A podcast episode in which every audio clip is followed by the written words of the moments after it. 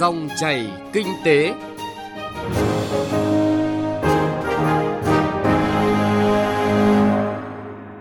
Chào mừng quý vị và các bạn đã đến với dòng chảy kinh tế. Chương trình hôm nay, thứ năm, ngày 7 tháng 11 năm 2019 sẽ có những nội dung chính sau đây. Chính phủ quyết tâm hoàn thành tất cả các chỉ tiêu của năm 2019. Cải tiến cơ cấu biểu giá bán lẻ điện, cần tính tới hiệu quả năng lượng. Doanh nghiệp gia đình hóa giải mâu thuẫn để phát triển bền vững. Cảnh báo, thực phẩm chức năng, dược phẩm không rõ nguồn gốc, quảng cáo, giao bán tràn lan trên mạng xã hội là nội dung được đề cập trong chuyên mục Chuyện thị trường.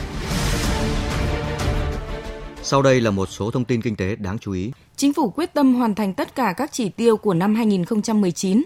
Tại phiên họp chính phủ thường kỳ tháng 10, tinh thần của chính phủ trong điều hành kinh tế 2 tháng cuối năm là phải quyết tâm hoàn thành tất cả các chỉ tiêu của năm 2019, trong đó tăng trưởng GDP đạt trên 6,8%, kiểm soát lạm phát dưới 3,5%,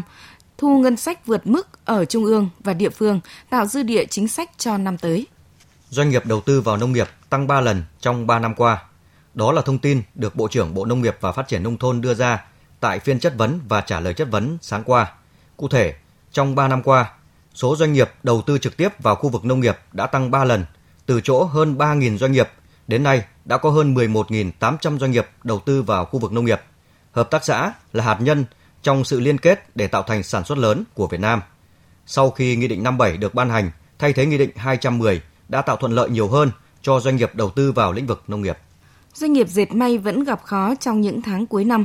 Theo số liệu thống kê của Bộ Công Thương, 10 tháng qua, kim ngạch xuất khẩu của ngành dệt may đạt 27,4 tỷ đô la Mỹ, tiếp tục giữ vị trí trong top 5 các mặt hàng xuất khẩu chủ lực của Việt Nam. Những tháng cuối năm, các doanh nghiệp dệt may tiếp tục nỗ lực đẩy mạnh sản xuất kinh doanh, tìm kiếm đối tác và mở rộng thị trường xuất khẩu. Hoa Kỳ tiếp tục là thị trường xuất khẩu lớn nhất của Việt Nam trong 10 tháng qua, tiếp đến là thị trường ASEAN, Nhật Bản, Hàn Quốc. Mặc dù vậy, ngành dệt may Việt Nam vẫn đang phải đối diện với nhiều khó khăn, thách thức, trong đó phải kể đến sự cạnh tranh về đơn hàng giữa các doanh nghiệp nội địa với doanh nghiệp có vốn đầu tư trực tiếp nước ngoài FDI và sự khan hiếm đơn hàng. Phải hoàn tất chuyển đổi 21 triệu thẻ ATM trong năm 2019, theo thông tư số 41-2018 của Ngân hàng Nhà nước, có ít nhất 35% số máy ATM, 50% số thiết bị chấp nhận thẻ tại điểm bán đang hoạt động tại Việt Nam phải tuân thủ tiêu chuẩn cơ sở về thẻ chip nội địa. Đến hết ngày 31 tháng 12 năm 2019, ít nhất 30% số thẻ đang lưu hành trên thị trường phải tuân thủ tiêu chuẩn cơ sở về thẻ chip nội địa, tương đương khoảng 21 triệu thẻ ATM phải chuyển đổi từ công nghệ thẻ từ sang thẻ chip. Hạn cuối cho việc chuyển đổi toàn bộ thẻ ATM trên thị trường sang thẻ chip là cuối năm 2021. Việt Nam cần khoảng 195 tỷ đô la Mỹ để phát triển cơ sở hạ tầng. Trong khuôn khổ hợp tác song phương với chính phủ Hợp Trung Quốc Hoa Kỳ sáng qua mùng 6 tháng 11, Bộ Tài chính Việt Nam và Bộ Tài chính Hoa Kỳ đã ký kết khung hợp tác tăng cường tài chính cho cơ sở hạ tầng. Theo đó, nhu cầu vốn để đầu tư xây dựng cơ sở hạ tầng của Việt Nam giai đoạn 2017-2020 khoảng 195 tỷ đô la Mỹ, với các lĩnh vực chủ yếu là năng lượng, cầu đường và hàng không.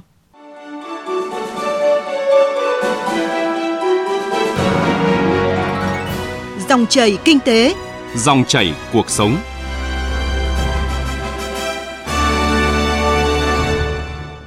Thưa quý vị và các bạn, góp ý về ba phương án cải tiến biểu giá điện bậc thang trong đề án cải tiến cơ cấu biểu giá bán lẻ điện Việt Nam của nhóm nghiên cứu từ Bộ môn Kinh tế Năng lượng, Đại học Bách khoa Hà Nội mới đây, các chuyên gia cho rằng việc phân định nhiều hay ít bậc thang trong biểu giá bán điện không quan trọng, mà điều cốt yếu là phải đạt được hai mục tiêu cơ bản.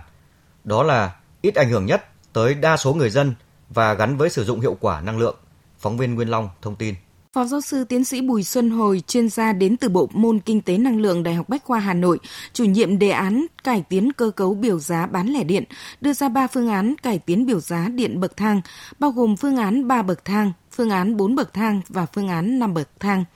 Theo đó, với phương án 3 bậc thang, tức là bậc 1 từ 0 đến 100 kWh một tháng, bậc 2 từ 101 đến 400 kWh một tháng, bậc 3 từ 401 kWh một tháng trở lên – là phương án mà hộ từ 101 đến 200 kWh một tháng ở hiện tại sẽ phải trả chi phí tăng nhiều nhất.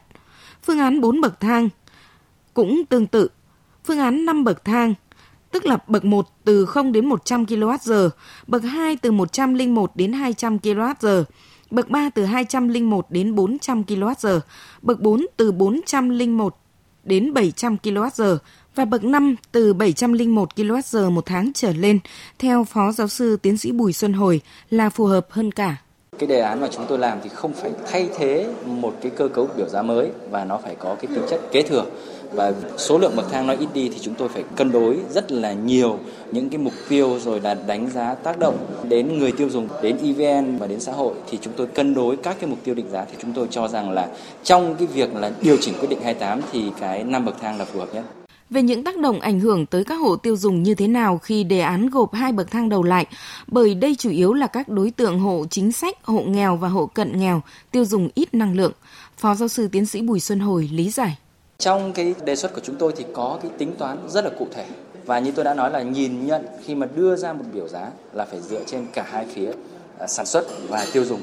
Thế thì cái việc mà gộp bậc thang 1, bậc thang 2 thì chúng tôi đã cân nhắc rất kỹ. Một là số lượng ở bậc thang 1 nó cũng giảm đi và cái thứ hai là khi gộp lại như thế thì chúng ta thấy là cái chênh lệch về mặt giá cả nó không nhiều và nó gần hơn với cái chi phí người tiêu dùng gây ra cho hệ thống. Và ở đấy thì đã là một cái biểu giá thì không thể thỏa mãn được tất cả mọi người. Và chúng tôi chỉ đưa ra quan điểm là làm thế nào hài hòa nhất các cái mục tiêu định giá và nhìn các khía cạnh khác liên quan đến người tiêu dùng thu nhập của họ chi tiêu của họ trong ngành điện. Theo giáo sư viện sĩ tiến sĩ khoa học Trần Đình Long, Phó Chủ tịch Hội Điện lực Việt Nam, lý tưởng nhất vẫn là phương án 3 bậc giá bán lẻ điện trên cơ sở tính toán theo cung cầu, giờ cao điểm, giờ thấp điểm và ngoài giờ cao điểm thấp điểm.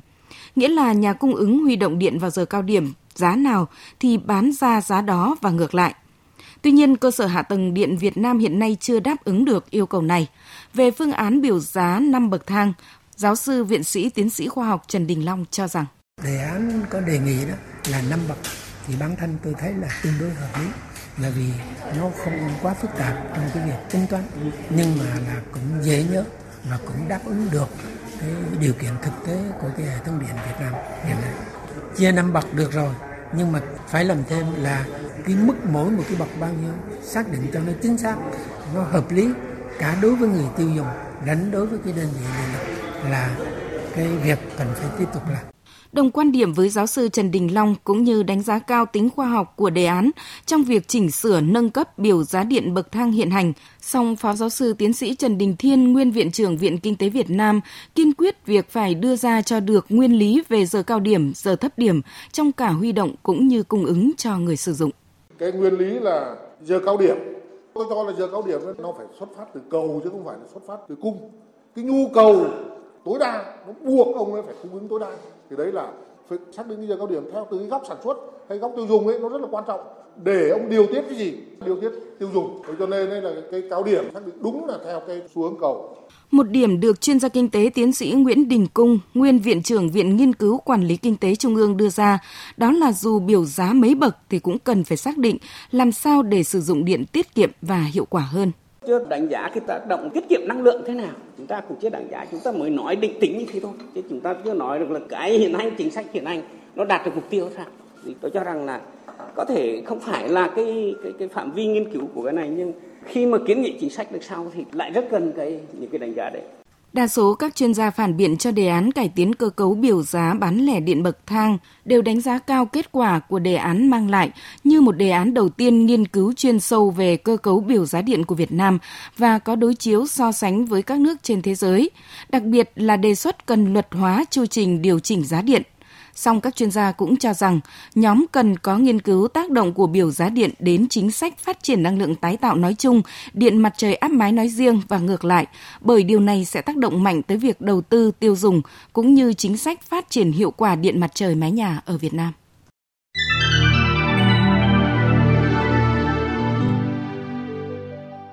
Quý vị và các bạn đang nghe chương trình Dòng chảy kinh tế trên kênh Thời sự VOV1 của Đài Tiếng nói Việt Nam. Thưa quý vị và các bạn, hiện nay kinh tế tư nhân ngày càng giữ vai trò quan trọng đối với nền kinh tế Việt Nam. Trong đó, phải kể đến sự đóng góp không nhỏ của các doanh nghiệp quy mô gia đình. Tuy nhiên, với đặc thù riêng, các doanh nghiệp gia đình gặp không ít trở ngại do phải làm việc với người nhà và nhiều doanh nghiệp gia đình đã biết chọn mục tiêu chung, tự hóa giải mâu thuẫn để phát triển bền vững. Phản ánh của phóng viên Duy Phương, thường trú tại thành phố Hồ Chí Minh. Đại diện cho thế hệ thứ nhất của doanh nghiệp gia đình, bà Nguyễn Thị Sơn, nguyên tổng giám đốc Legamex cho rằng các doanh nghiệp gia đình ở Việt Nam được hình thành trong quá trình đổi mới từ kinh tế bao cấp sang kinh tế thị trường và có ưu điểm là phát huy tốt các nghề truyền thống, huy động được nguồn vốn từ gia đình, dòng họ. Bên cạnh đó, các doanh nghiệp gia đình cũng có ý thức xây dựng và bảo vệ thương hiệu doanh nghiệp của gia đình, nên mặc dù phát triển chậm nhưng bền vững. Chia sẻ về phương pháp quản trị doanh nghiệp gia đình hiệu quả để hạn chế xảy ra mâu thuẫn trong kinh doanh, bà Sơn cho biết yếu tố đào tạo, truyền dạy kinh nghiệm, hiểu biết, kỹ năng của thế hệ trước cho thế hệ tiếp nối là quan trọng nhất. Một doanh nghiệp gia đình là cần khuyến khích cái giới trẻ đi học những cái mới, phát huy những cái mới và nên tạo điều kiện về mặt kiến thức cho họ phát triển một cách độc lập. Nhấn mạnh yếu tố đảm bảo cho sự chuyển giao thành công giữa các thế hệ trong doanh nghiệp gia đình, ông Lâm Ngọc Minh, Tổng Giám đốc Công ty Nệm Liên Á cho rằng văn hóa gia đình có vai trò quyết định. Trong quá trình vận hành luôn có sự xung đột. Điều này cũng gây ra căng thẳng giữa các thành viên trong gia đình. Khi đó, áp dụng văn hóa gia đình là phương pháp để xử lý mâu thuẫn. Dẫn chứng trong gia đình ba thế hệ của mình, ông Minh cho biết khi bố mẹ bận công việc kinh doanh thì bà nội là người đứng ra dạy dỗ, định hướng theo giá trị của gia đình. Đó là sự kính trên nhường dưới, luôn luôn phải sống vì gia đình, phải đoàn kết giữa các thành viên. Chia sẻ quan điểm về việc tìm kiếm người kế thừa, ông Minh nói. Cái sự kế thừa người thành viên gia đình nó không quan trọng. À, quan trọng là mình xây dựng được cái dân một cái tổ chức mà nó phát triển bền vững. Thì giả sử như nếu mà một người thành viên trong gia đình không đủ khả năng làm lái công ty thì cho dù cái chuyển giao cái thừa của người thân cũng không nó không có đạt kết quả. Thì để công ty phát triển mình vững mình có thể lựa chọn một là thành viên gia đình hoặc là người bên ngoài họ đủ năng lực và các thành viên gia đình chỉ đóng vai trò giống như là một trong những cổ đông họ trên những người cổ đông sáng lập Do gốc gia đình là yếu tố nền tảng, nên các doanh nghiệp này được điều hành dựa trên quản trị gia đình, chứ hầu như không dựa trên hệ thống quản trị khoa học. Nhiều doanh nghiệp gia đình vẫn chưa phát triển qua hết một thế hệ, hoặc mới bắt đầu quá trình chuyển giao cho thế hệ thứ hai. Bên cạnh đó, doanh nghiệp gia đình còn tiềm ẩn nhiều mâu thuẫn như quyền lực điều hành doanh nghiệp không tương xứng với địa vị gia đình, việc kế thừa tài sản, chuyển giao quyền quản lý giữa các thế hệ, xung đột về lợi ích kinh tế giữa các thành viên trong gia đình. Đó là những điều mà các doanh nghiệp gia đình hiện nay đang vừa phải hoạt động, vừa phải giải quyết cho hài hòa. Kinh nghiệm từ nhiều doanh nghiệp gia đình thành công là mạnh dạn lựa chọn những thành viên ngoài gia đình cho những vị trí phù hợp khi cần thiết, đồng thời bồi dưỡng cho thế hệ kế thừa. Nói cách khác, doanh nghiệp gia đình dù xuất phát từ nền tảng gia đình nhưng phải xây dựng được tầm nhìn dài hạn, hướng tới những tiêu chuẩn văn hóa, giá trị phù hợp với sự vận động của nền kinh tế mới có thể hướng tới mục tiêu phát triển bền vững.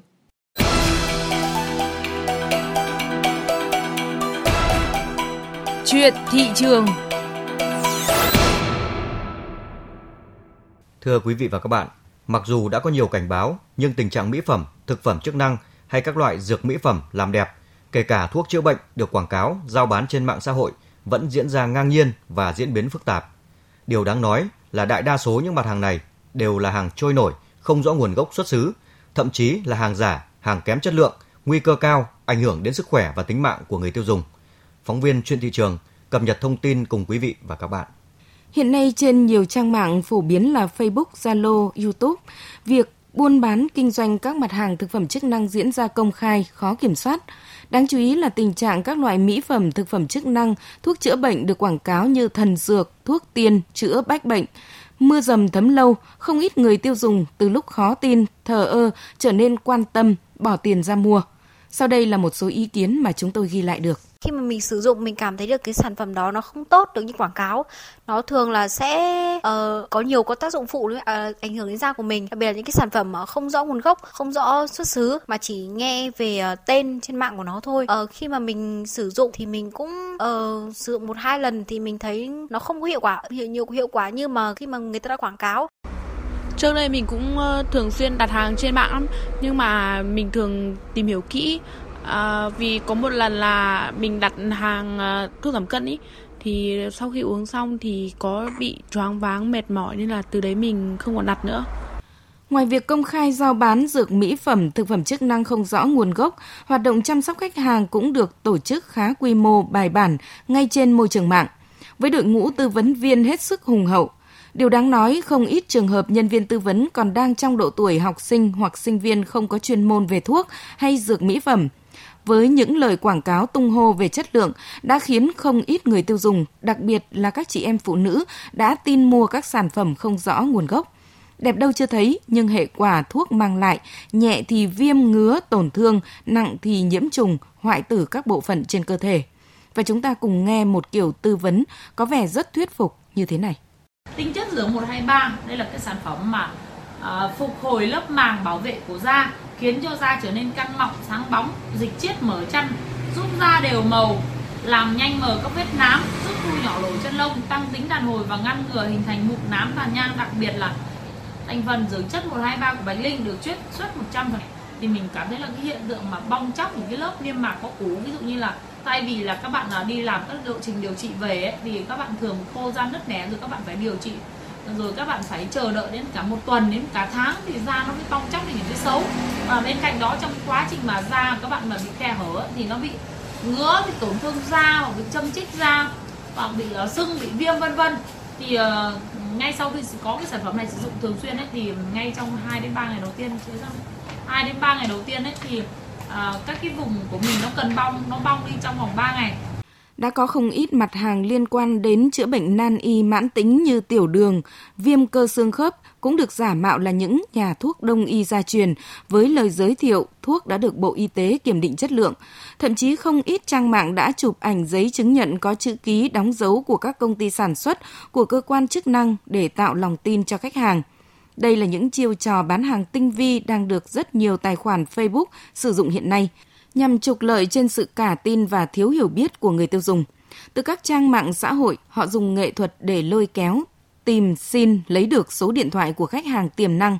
Không ít khách hàng gặp nhiều phiền toái mỗi ngày vì phải nhận rất nhiều cuộc gọi từ các số máy lạ gọi đến để tư vấn trèo kéo mời gọi mua hàng. Mỗi ngày tôi phải nhận 5 đến 6 cuộc gọi để tư vấn về sản phẩm kích thích mọc tóc, mặc dù là tôi không hề có nhu cầu sử dụng.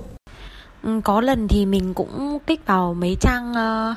bán thuốc tăng ngực để xem ấy thì sau đấy cũng có rất nhiều số điện thoại lạ gọi đến mà mình cũng không biết ở đâu nữa thì gọi đến để tư vấn cho mình ấy thì mình thấy lúc đấy thì mình thấy cũng vừa sợ lại vừa lo ấy. Không phải cơ quan chức năng không biết nhưng vì sao tình trạng quảng cáo, buôn bán thực phẩm chức năng, dược mỹ phẩm và các loại thuốc vẫn diễn ra phổ biến và ngày càng phức tạp như vậy? Chúng tôi xin trích ý kiến của ông Nguyễn Sinh Nhật Tân, Cục trưởng Cục Cạnh tranh và Bảo vệ người tiêu dùng Bộ Công Thương trong một cuộc họp giữa các cơ quan chức năng của Bộ này với Cục Thương mại Điện tử và Kinh tế số mới đây. Ở đây chúng ta có cả những cái chuyện như là những cái kênh mang tính chất là mua bán ở trên TV. Để bên cạnh cái chuyện là ở website thì chúng ta còn có những cái phương thức khác ở trên những cái kênh khác Thế thì đấy là một cái góc độ mà mà cục nhận thấy là cũng có những cái khiếu nại liên quan trong cái lĩnh vực về thương mại điện tử. Đấy là cái thứ nhất. Và cái thứ hai rằng là ở đây là các chủ thể ở đây được phân loại có chủ thể thì là các chủ thể thực ra là các trang web của họ là họ trực tiếp bán, nhưng lại không có bất kỳ đăng ký kinh doanh nào mà họ trực tiếp họ phải bán và tiềm ẩn rất nhiều những cái dấu hiệu mang tính chất lừa đảo ở cái chỗ này và cái điểm thứ ba là bây giờ là còn có một cái phương thức mới đó là liên quan đến chuyện là người ta bán hàng ở trên một cái nền tảng nhưng nền tảng này lại do một nhà cung cấp khác. Không phải là nhà cung cấp thứ ba mà lại là một cái nhà cung cấp của trên nền tảng rộng hơn. Ví dụ như là người ta bán hàng trên youtube chẳng hạn hoặc là các cái smart nó lại mở rộng ở đây nó không phải chỉ là cái bên thứ ba cung cấp cái sàn giao dịch thương mại tử mà nó còn ở trên một cái gần nền tảng lớn hơn. Vâng, thưa quý vị và các bạn, Thủ tướng Nguyễn Xuân Phúc vừa chỉ đạo các bộ ngành địa phương tăng cường ngăn chặn, xử lý các hoạt động lừa đảo trong xã hội, đặc biệt là tình trạng lừa đảo qua mạng internet, mạng viễn thông. Cùng với đó, các biện pháp tăng cường quản lý của cơ quan nhà nước, mỗi cá nhân, người tiêu dùng cũng cần cẩn trọng, tỉnh táo trước những thủ đoạn lừa đảo hết sức tinh vi trên mạng xã hội. Nội dung này cũng đã kết thúc dòng chảy kinh tế hôm nay. Chương trình do biên tập viên Thành Trung, Nguyên Long và nhóm phóng viên kinh tế thực hiện. Xin cảm ơn quý vị và các bạn đã quan tâm theo dõi.